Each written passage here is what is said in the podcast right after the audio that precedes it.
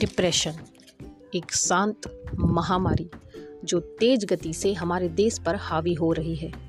आज हर पाँच में से एक महिला, दस में से एक पुरुष इस महामारी का हिस्सा बनता जा रहा है। युवा पीढ़ी तो इस रोग से आज वर्तमान में कुछ ज़्यादा ही झेल रही है।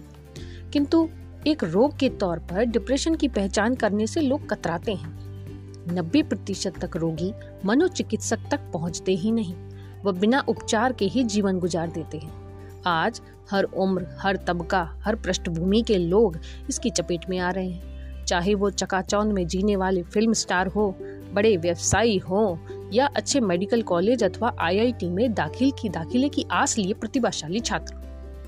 इसमें, इसके अलावा उधारी और सूखे की मार खा रहा किसान तो है ही। बढ़ते शहरीकरण और बिखरे परिवारों ने एकाकीपन को बढ़ाया है। जिससे मानसिक समस्याएँ तेज़ी से बढ़ रही हैं। भारत जैसे खुश मिजाज देश के लिए यह सचमुच खतरे की घंटी है। एक तरफ़, जब हर मानक हमारी आर्थिक तरक्की को इंगित कर रहा है, ऐसे में अवसाद की महामारी चिंता की बात है। किंतु यदि गहराई में जाएँ तो शायद मानसिक स्वास्थ्य के प्रति हमारी अनदेखी इसका एक बहुत बड़ा कारण है। आज भी मानसिक स्वास्थ्य न हमारी प्राथमिकता है और न ही नीति निर्धारकों की। आम भारतीय अपने मानसिक स्वास्थ्य को ठीक करने का कोई प्रयत्न ही नहीं करता। इस दिशा में सरकारी प्रयास भी नगण्य हैं। हालाँकि, सरकार व राजनीतिक दल बढ़ती आत्महत्याओं पर अपनी चिंता ज़रूर दर्शाते हैं, किंतु अवसाद की रोकथाम का कोई गंभीर प्रयास दिखाई नहीं देता। सरकारों की प्राथमिकता में मानसिक स्वास्थ्य तो है ही नहीं। यूँ तो जीवन में उतार चढ़ाव व उथल पुथल व्यक्ति को कभी भी निराश कर सकता है। किंतु हर निराशा डिप्रेशन नहीं होती। जब व्यक्ति में कुछ विशेष लक्षण लगातार दो तीन हफ़्ते तक बने रहें तो हम कह सकते हैं कि वो एक डिप्रेशन में है। जैसे हर समय उदासी या खालीपन महसूस होना, जीवन में हर कार्य में दिलचस्पी का अभाव होना, एकाग्रचित होने या किसी भी निर्णय लेने में कठिनाई आना, भूख कम लगना या अधिक लगना, नींद कम आना या अधिक नींद आना, हर समय थकान या कमज़ोरी महसूस करना, हर समय कोई ना कोई शारीरिक शिकायत होना हर घटना में नकारात्मक भाव देखना, हर दुर्घा दुर्भाग्यपूर्ण घटना के लिए खुद को दोषी ठहराना, जीवन बेकार और आत्मघाती विचार आना। ये सारे जो लक्षण है, ये डिप्रेशन जैसी महामारी के हैं। इसलिए डिप्रेशन से हमेशा सावधान रहें।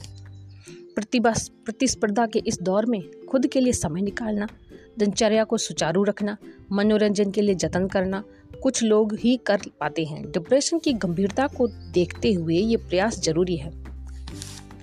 डिप्रेशन एक गंभीर बीमारी है, किंतु लाइलाज नहीं। मनोचिकित्सक की सलाह से एंटी डिप्रेशन दवाई लेने से डिप्रेशन को ठीक किया जा सकता है।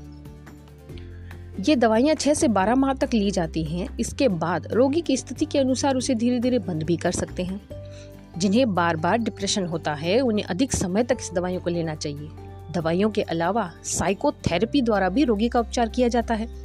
प्रशिक्षित मनोचिकित्सक या मनोवैज्ञानिक रोगी के साथ बैठकर व्यक्तित्व में उस कमी को दूर करने का प्रयास करते हैं, जिसके चलते रोगी का जो नज़रिया है, वो नकारात्मक हो जाता है।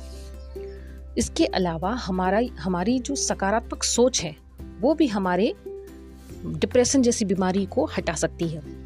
जीवन शैली में बदलाव जैसे नियमित दिनचर्या, स्वास्थ्य व पौष्टिक भोजन, नशे की आदत से दूर नित्य व्यायाम, सकारात्मक सोच भी व्यक्ति को डिप्रेशन से दूर रखती है। लेकिन दुखद पहलू ये है कि लोग इसकी उपस्थिति को छिपाते हैं, किंतु सत्य बिल्कुल विपरीत है। डिप्रेशन भी ठीक उसी प्रकार रोग ही है रोग है, जैसे डायबिटीज़ हृदय रोग या हड्डी का टूटना। अतः शर्म का पर्दा हटाइए साहब और मनोचक मनोचिकित्सक तक पहुँच अपने जीवन को अर्थ और गुणवत्ता दीजिए। धन्यवाद।